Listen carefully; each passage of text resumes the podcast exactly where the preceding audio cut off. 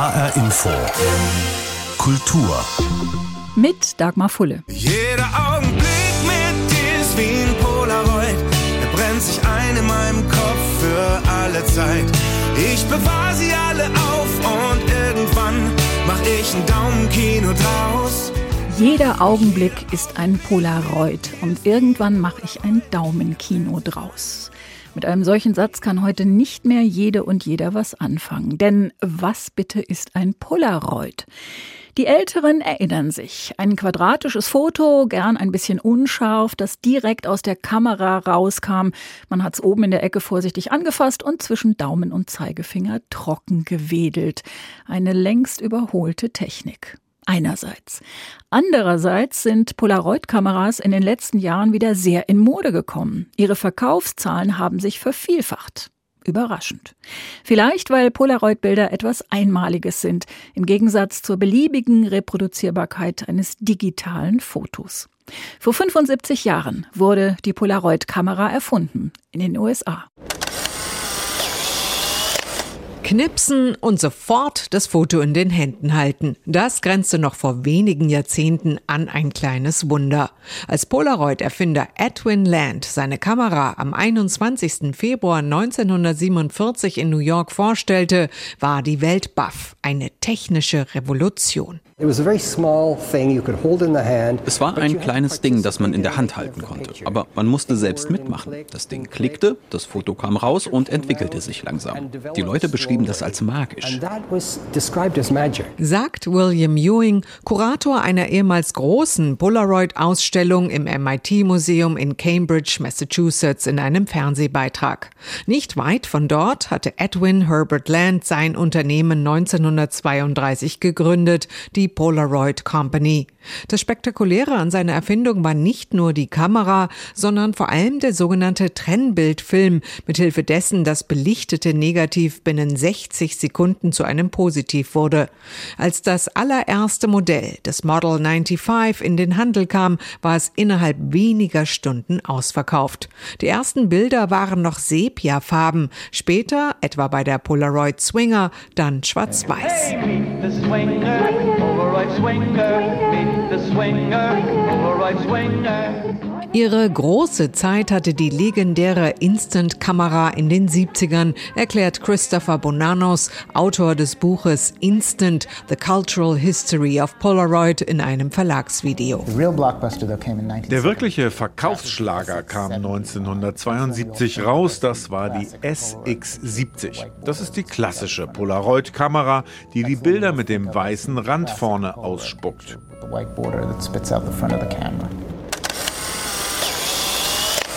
Polaroid has made its finest camera even better, the new SX70 Alpha 1. It has all the spectacular SX70 features. Die SX70 durfte auf keiner Party fehlen. Jeder Schnappschuss war eine Überraschung, jedes Foto ein kostbares Unikat. Kein Wunder, dass auch Pop-Art-Künstler wie Andy Warhol begannen, mit der Technologie zu experimentieren. Man war in der Lage, mit den Polaroids den Alltag zu dokumentieren, ähnlich wie heute mit den Smartphones, sagt Buchautor Christopher Bonanos. You'd have photographs from your entire life man konnte ständig Fotos machen. Von seinem ganzen Leben, seinen Kindern, der Familie, den Freunden. Dies hat auf erstaunliche Art und Weise vorweggenommen, wie wir alle heute jeden Tag mit unserem iPhone Fotos machen und sie dann auf Facebook hochladen. Mit der Digitalisierung ging die Polaroid Company 2008 endgültig pleite, wurde jedoch von der holländischen Firma Impossible gekauft und zum Leben wiedererweckt. Heutzutage im digitalen Zeitalter der Handyfotografie wird die typische Polaroid-Ästhetik mit den bräunlichen Farben und den weißen Rändern in vielen Foto-Apps nachgeahmt. Polaroids sind retro und damit Kult, vermutlich weil die Sofortbilder technisch so unvollkommen und damit irgendwie nostalgisch wirken. Claudia Sarre zum 75. Geburtstag der Polaroid-Kamera, erfunden in New York. Dort steht auch eins der größten Kunstmuseen der Welt und das ist schon doppelt so alt. Das Metropolitan Museum of Art. Seine Anfänge vor 150 Jahren waren allerdings bescheiden. ein schmales Reihenhaus an der Fifth Avenue, öffnete Ende Februar 1872 zum ersten Mal für Kunstinteressierte. Es gab Punsch und Austern. Sonst allerdings noch nicht so richtig viel, außer einer guten Idee und entschlossenen Gründern. Die Geschichte des größten Kunstmuseums in den USA begann 1866 in einem Restaurant in Paris. Es waren ein paar amerikanische Wirtschaftstreibende, die äh, nach Paris gegangen sind und dort das Louvre gesehen haben und in Paris im Grunde beschlossen haben, das wollen wir jetzt auch in New York. Aber damals hatten die weder eine Sammlung, kein einziges Kunstwerk, sie hatten kein Gebäude und auch finanzielle Mittel waren noch nicht in dieser Form da. Probleme, die Max Hollein nicht hat. Der Österreicher ist seit Sommer 2018 Direktor des The Met, wie sich das Metropolitan Museum of Art heute nennt. Mit einer Sammlung von mehr als drei Millionen Werken, einem riesigen Gebäude an der Fifth Avenue in Manhattan und einem Spendenaufkommen, das zuletzt alle Rekorde brach. Als das Museum vor 150 Jahren öffnete, sah das noch ganz anders aus, sagt Posette Broderick, Kunsthistorikerin an der New York University. Drei Jahre hat es gedauert, bis man überhaupt mal ein Gebäude gefunden hatte, ein schmales Reihenhaus. Aber es gab nichts zum Ausstellen. Es gab damals keine Kunstwelt in New York. Ein, zwei Spender haben dann Geld locker gemacht, um Gemälde zu kaufen. Das Met hat angefangen, ohne etwas zeigen zu können. Es war nichts da. Aber als dann die Räuberbarone im Wirtschafts Wirtschaftsboom reich geworden sind, wollten sie alle Kunst kaufen. Wovon in den folgenden Jahren und Jahrzehnten auch das Met profitieren sollte. Denn viele der reichen Industriellen spendeten Geld oder vermachten gleich ihre gesamten Kunstsammlungen dem Museum. Also wenn man 150 Jahre zurückblickt, dann war das die Zeit, wo New York ambitioniert zur Metropole und dann wohl auch zur Metropole der Welt aufgestiegen ist. Und insofern ist das Met in vielen Dingen auch ein Spiegel, nicht nur seiner Gesellschaft, sondern auch der Stadt, in der es sozusagen entstanden ist und aufgewachsen ist. Schon zwei Jahre nach der Eröffnung war das gemietete Reihenhaus zu klein. Das Metropolitan Museum zog an die 14. Straße. Erst 1880 bekam es von der Stadt das heutige Grundstück am Central Park, wobei der neogotische Bau nur noch der der repräsentative Kern des inzwischen mehr als 20 Mal so großen Hauses ist. Ein ganz wesentlicher Schritt war Mitte der 80er Jahre, wie das Met den sogenannten Rockefeller Wing eröffnet hat und die Sammlung von den Rockefellers übernommen hat, die die äh, Kunst Afrikas und Ozeaniens und Mesoamerikas sagen, zum Inhalt gehabt hat. Und das war das erste große Museum, das diese Kulturen nicht in einem ethnografischen Kontext gezeigt hat, sondern ganz bewusst als Kunstobjekte auf gleicher Ebene wie jetzt europäische Skulptur oder europäische Malerei. Spätestens seitdem versteht sich das Met als enzyklopädisches Universalmuseum mit Anspruch auf Vollständigkeit seiner Sammlungsgebiete und Epochen. Wir sammeln bis immer zum Heute zeitgenössische Kunst in allen Formen, aber eben auch Mode, Textilien, Waffen und Rüstungen. Wir, wir sammeln Musikinstrumente, neben den großen Sammlungen natürlich auch von Gemälde, Zeichnungen und so weiter. Sagt Max Hollein, der Direktor des Metropolitan Museum of Art, im Bericht von Peter Mücke aus New York. Max Hollein ist noch immer vielen ein Begriff, weil er 15 Jahre lang in Frankfurt die Schirn, das Städel und das Liebighaus geleitet hat. Mit ihm sind auch die sogenannten Blockbuster-Ausstellungen ins Städel eingezogen, von Botticelli über Dürer bis Monet. Auch die neue Ausstellung des Städel verspricht wieder ein großer Erfolg zu werden, denn es geht um einen Impressionisten. Und wenn irgendwo eine Ausstellung beginnt mit Malern des Impressionismus, dann kann sich jedes Museum sicher sein, die Leute werden kommen. Kaum ein anderes künstlerisches Genre ist so beliebt beim Publikum. Die Bilder voller Licht, oft gemalt draußen in der Natur, sind einfach gut für die Seele. Einer der großen Stars des Impressionismus ist Pierre-Auguste Renoir. Am 2. März eröffnet im Frankfurter Städel die Ausstellung Renoir Rococo Revival. Alexander Eiling ist Sammlungsleiter Kunst der Moderne im Städel und hat die Ausstellung mit kuratiert. Die Zeit des Rokoko fällt ungefähr in die Mitte des 18. Jahrhunderts. Da ist alles ziemlich verspielt. Viele kennen vielleicht Schloss und Park Sanssouci oder auch das markgräfliche Opernhaus in Bayreuth. Auf jeden Fall immer ganz viel Dekoration, Muschelornamente, geschwungene Linien. Und auf den Bildern ist oft viel los. Da wird zum Beispiel auch gerne mal gefeiert. Und was hat das Rokoko mit Renoir zu tun? Ach, relativ viel. Ich glaube, wenn man an Renoir denkt, denkt man ja auch an geselliges Beisammensein. Man denkt an Menschen in parkähnlichen Situationen, in Kabarets, in Cafés, beim Tanzen.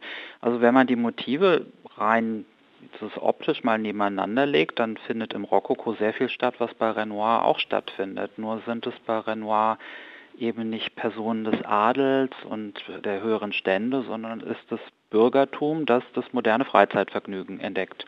Ist es denn überliefert, dass das Rokoko Renoir inspiriert hat? Also es war ja immerhin eine Zeit, die bei seiner Geburt schon gut 60 Jahre zurücklag. Man muss dazu sagen, das Rokoko war zum Zeitpunkt von Renoir oder auch als er anfing, Maler zu werden, eine wieder sehr stark in das Bewusstsein der Öffentlichkeit gelangte Epoche. Es gibt so etwas, was man heutzutage mit dem englischen Begriff Rococo Revival bezeichnet. Und da wird Renoir hineingeboren. Und es kommt noch ein zweiter Punkt hinzu, dass er eine Ausbildung macht, und zwar als Porzellanmaler. Das ist schon einer der höheren Handwerkerstände. Sein Vater ist zum Beispiel Schneider, seine Mutter eine Näherin.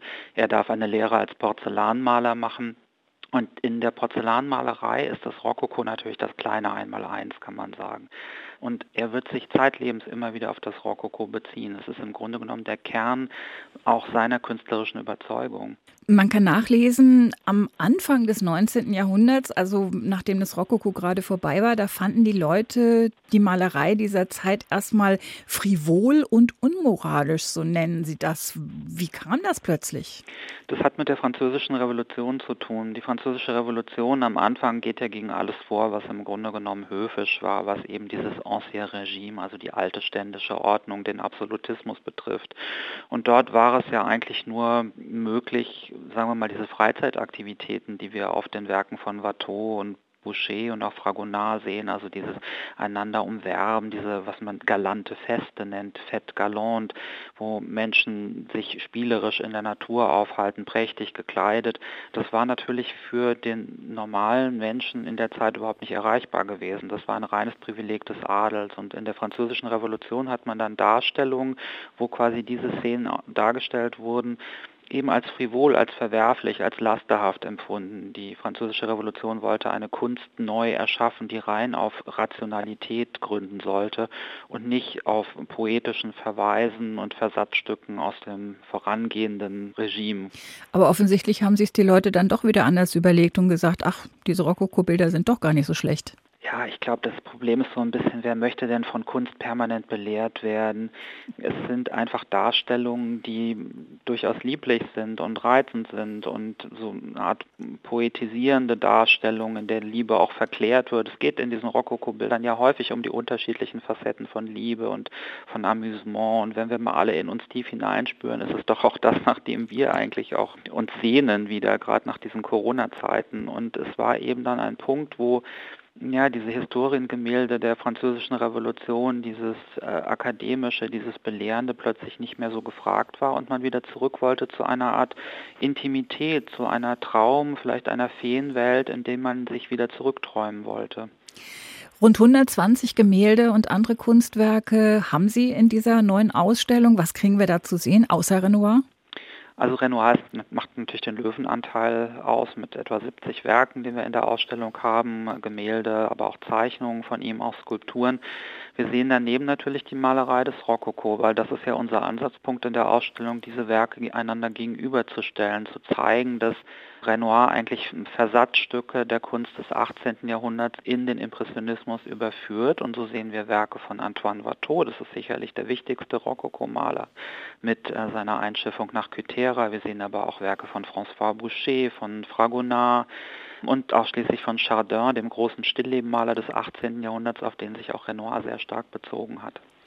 Es sind, wie eigentlich fast immer bei solchen großen Ausstellungen, Leihgaben aus der ganzen Welt dabei. War das besonders schwierig in Corona-Zeiten?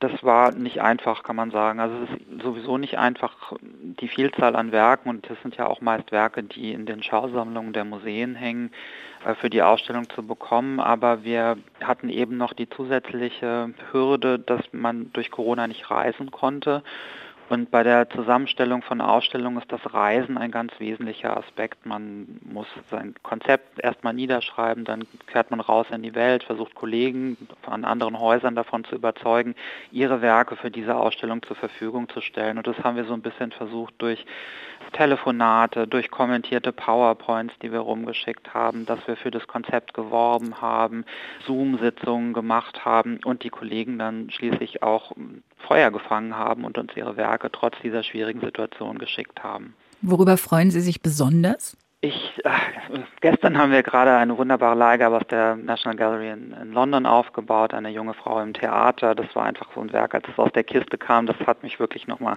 extrem beeindruckt. Wir bekommen ähm, die Schaukel aus dem Musée d'Orsay.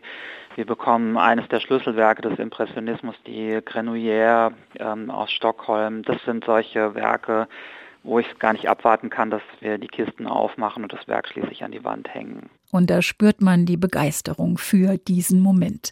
Immer wieder einer der schönsten für Kuratoren einer Ausstellung. Alexander Eiling ist Sammlungsleiter Kunst der Moderne im Städel und hat die neue Ausstellung mit kuratiert. Renoir, Rococo, Revival beginnt am 2. März und Sie können am Eröffnungstag bei einer exklusiven Führung dabei sein. Morgens um 9.30 Uhr, bevor alle anderen kommen dürfen. Wenn Sie dabei sein wollen, gehen Sie auf hrinforadio.de auf Veranstaltungen und füllen Sie das Online-Formular aus. Dann braucht es nur noch ein bisschen Glück, denn die Plätze werden verlost. Für die HR-Info-Führung exklusiv mit Hörerinnen und Hörern durch die neue Ausstellung im Frankfurter Städel. Renoir Rococo Revival am 2. März um 9.30 Uhr. Und wir bleiben noch ein bisschen im Museum und bei Ausstellungen für Hessinnen und Hessen nicht ganz so leicht zu erreichen, aber doch immer noch im Bereich des Machbaren und sowieso immer wieder mal eine Reise wert, ist London. Dort widmet sich eine Ausstellung in der Tate Modern dem Surrealismus. Und die Kuratoren behaupten, Zitat, Surrealismus ist kein Kunststil, sondern eine Geisteshaltung, die darauf abzielt, die Realität zu untergraben. Und das seit rund 100 Jahren. Gleich am Eingang zur Ausstellung betritt man vertrautes Terrain mit dem ikonischen Lobster-Phone von Salvador Dali, dem altmodischen schwarzen Wählscheibentelefon mit dem Hummer am Hörer. Aber das war es dann auch mit Dali und genau darum geht es den Ausstellungsmachern. Sie wollen nicht die bekannte Geschichte des Surrealismus mit weißen männlichen Künstlern nacherzählen, sondern die Fülle surrealistischer Kunst aus aller Welt zeigen. Und so treten die berühmten Namen zwischen den mehr als 200 Künstlerinnen und Künstlern aus 50 Ländern eben in den Hintergrund, erklärt Corinne Harmond, eine der Tate Modern Kuratorinnen. es geht uns darum, die internationale und transnationale Bewegung zu zeigen. Und wir wollen gezielt weniger bekannte Künstlerinnen und Künstler in den Mittelpunkt stellen. Well-known artists to the public ausgehend vom Paris der 1920er Jahre, als der französische Dichter André Breton das surrealistische Manifest verfasste, waren bis 1970 von Lissabon bis Prag, von Kairo bis Seoul, von Buenos Aires bis Tokio surrealistische Zentren und Kunstschaffende aktiv, die Ausstellungen organisierten und sich der Idee des Surrealismus verschrieben hatten. Die Motive sind von Träumen getrieben, Gesetze von Logik und Schwerkraft nicht gültig. Doch dabei genügt es nicht, wie etwa Francis Bacon, seltsam amorphe Wurmwesen auf die Leinwand zu bringen, um als Surrealist durchzugehen, erklärt Corinne Harmond. Die Bewegung hebt eine Geisteshaltung, das Unbewusste, das Irrationale und das Revolutionäre in ihrer Kunst hervor. Das sind die zwei Grundsätze des Surrealismus. Es geht um revolutionäre politische oder soziale Gedanken und um das, was unbewusst in unserem Kopf vorgeht. Surrealismus ist eben kein Kunststil und keine spezielle Ästhetik. Und ich würde mal sagen, dass das nicht die Weltsicht von Francis Bacon war zum Beispiel. Uh, Surrealisten lehnten Konventionen ab, wie etwa ein koloniales Weltbild. Ausgestellt wird eine Weltkarte von 1929, die die pazifischen Inseln in den Mittelpunkt der Erde stellt. Indigene Kunst aus Ozeanien oder Afrika wurde etwa 1936 in Paris in der Ausstellung Serialist Objects gezeigt, doch Herkunft und Urheber wurden nicht benannt. Da tappten die Surrealisten selbst in die Falle kultureller Aneignung. Der schwarze Künstler Ted Jones aus Chicago gilt Kuratorin Harmond als eine zentrale Entdeckung bei den Recherchen zur Ausstellung.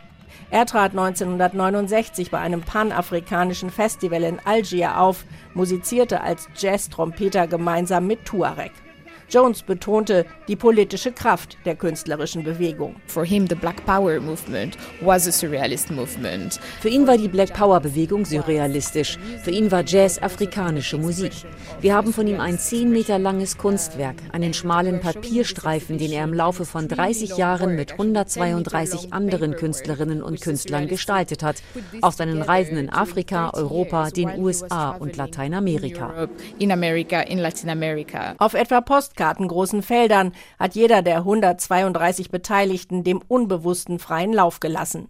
So reihen sich außerirdisch wirkende Antennenwesen an müde dreinblickende Bären, an abstrakte Muster, an fröhliche Blumenwiesen mit einem Gedicht für eine neue Welt. Aus London Gabi Biesinger zur Ausstellung Surrealism Beyond Borders. Surrealismus ohne Grenzen in der Tate Modern. Zu sehen bis zum 29. August. In diesen Tagen vor 80 Jahren nahm sich einer der populärsten deutschsprachigen Schriftsteller seiner Zeit das Leben, Stefan Zweig. Gemeinsam mit seiner Frau am letzten Zufluchtsort des Paares im brasilianischen Petropolis. Dorthin war der Künstler auf der Flucht vor den Nazis gekommen. Dort schrieb er die Schachnovelle. Petropolis ist eine Stadt in den Bergen, nördlich von Rio de Janeiro, gegründet Anfang des 19. Jahrhunderts von deutschen Einwanderern. Und diese Stadt ist immer wieder von Überschwemmungen und Erdrutschen betroffen, so auch aktuell mit vielen Todesopfern. Das Haus von Stefan Zweig hat die Tragödie überstanden.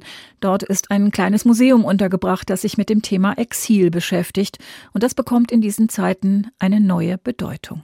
Wir sind heute glücklich übersiedelt. Es ist ein ganz winziges Häuschen, aber mit großer gedeckter Terrasse und wunderbarem Blick. Das schrieb Stefan Zweig im September 1941. Gerade waren er und seine zweite Frau Lotte Altmann in Petropolis angekommen. Die malerische Stadt im bergigen Hinterland von Rio de Janeiro wurde das letzte Exil des österreichisch-jüdischen Schriftstellers nach Monaten auf der Flucht vor den Nazis die ihm die Bürgerrechte geraubt und seine Bücher verbrannt hatten. Casa Stefan Zweig ist nicht nur ein Museum für Stefan Zweig, sein Werk, sein Leben, seine Zeit, sondern seit Beginn sind wir auch eine Gedenkstätte des Exils sagt Christina Michaelis. Die Journalistin und Übersetzerin leitet das Museum, das in Zweigs einstigem Wohnhaus in Petropolis untergebracht ist.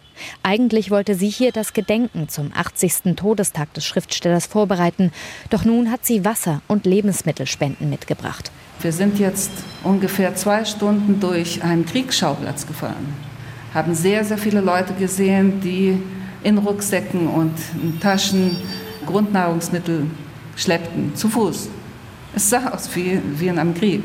Sintflutartiger Regen hatte vergangene Woche zu Erdrutschen und Überschwemmungen geführt. Noch immer liegen Teile der Stadt unter Schlamm. Mindestens 170 Menschen starben, Tausende verloren ihr Hab und Gut. Die Tragödie sei auch menschengemacht, sagt Michaelis. Verantwortlich war nicht nur der Regen, sondern auch politisches Versagen. Es sind, wenn man so vergleichen will, auch Flüchtlinge, Opfer einer Mischung aus politischer Korruption, Passivität und Klimawandel alles vorauszusehen. Das kann man nicht anders sagen. In dem Sinne gibt es schon eine Parallele zu dem, was wir heute hier darstellen. Die Kasse Zweig will zum Nachdenken anregen über Vertreibung, Flucht, Exil. Erinnert wird an die Lebenswege dutzender Künstler, Wissenschaftler und Intellektueller, die in Brasilien während des Zweiten Weltkrieges eine neue Heimat fanden und das Land prägten. In Diskussionsrunden mit Schulklassen wird aber immer wieder auch die Geschichte der Stadt in den Blick genommen. Die Zuwanderer heute kommen vor allem aus dem armen Nordosten des Landes. Wir möchten gerne, dass die neuen Generationen diese, äh, dieses Ausmaß, das tragische, dramatische Ausmaß des, des Exils, der Flucht kennenlernen und aber auch die Möglichkeiten, die, man, die entstehen können, wenn man Flüchtlinge aufnimmt. In Petropolis schrieb Zweig sein wohl berühmtestes Werk, die Schachnovelle. Darin geht es um Widerstand gegen Faschismus, aber auch den Niedergang des europäischen Intellekts, der gegen die Barbarei der Nazis ohnmächtig erscheint. Auch im abgeschirmten Petropolis kann der überzeugte Pazifist Zweig dieser Welt nicht entfliehen. Im Februar 1942 schreibt Zweig, mit jedem Tage habe ich dieses Land mehr lieben gelernt, und nirgends hätte ich mein Leben lieber vom Grunde aus neu aufgebaut, nachdem die Welt meiner eigenen Sprache für mich untergegangen ist und meine geistige Heimat Europa sich selber vernichtet. In der Nacht auf den 23. Februar nimmt er sich gemeinsam mit Lotte Altmann das Leben. Am 80. Todestag von Stefan Zweig bleibt das Museum in Petropolis geschlossen. Doch die Auseinandersetzung mit der Zerstörung, Vertreibung und Exil ist derweil aktueller denn je. In Brasilien wie auch in Europa. Zum 80. Todestag von Stefan Zweig berichtete Anne Herberg aus Petropolis in Brasilien, wo der Schriftsteller seine letzte Zuflucht fand und wo das Museum in seinem ehemaligen Haus auch eine Dokumentationsstätte ist zum Thema Menschen im Exil. Und das war HR Info Kultur. Dazu gibt's den Podcast im Netz auf hrinforadio.de und in der ARD Audiothek. Mein Name ist Dagmar Fulle.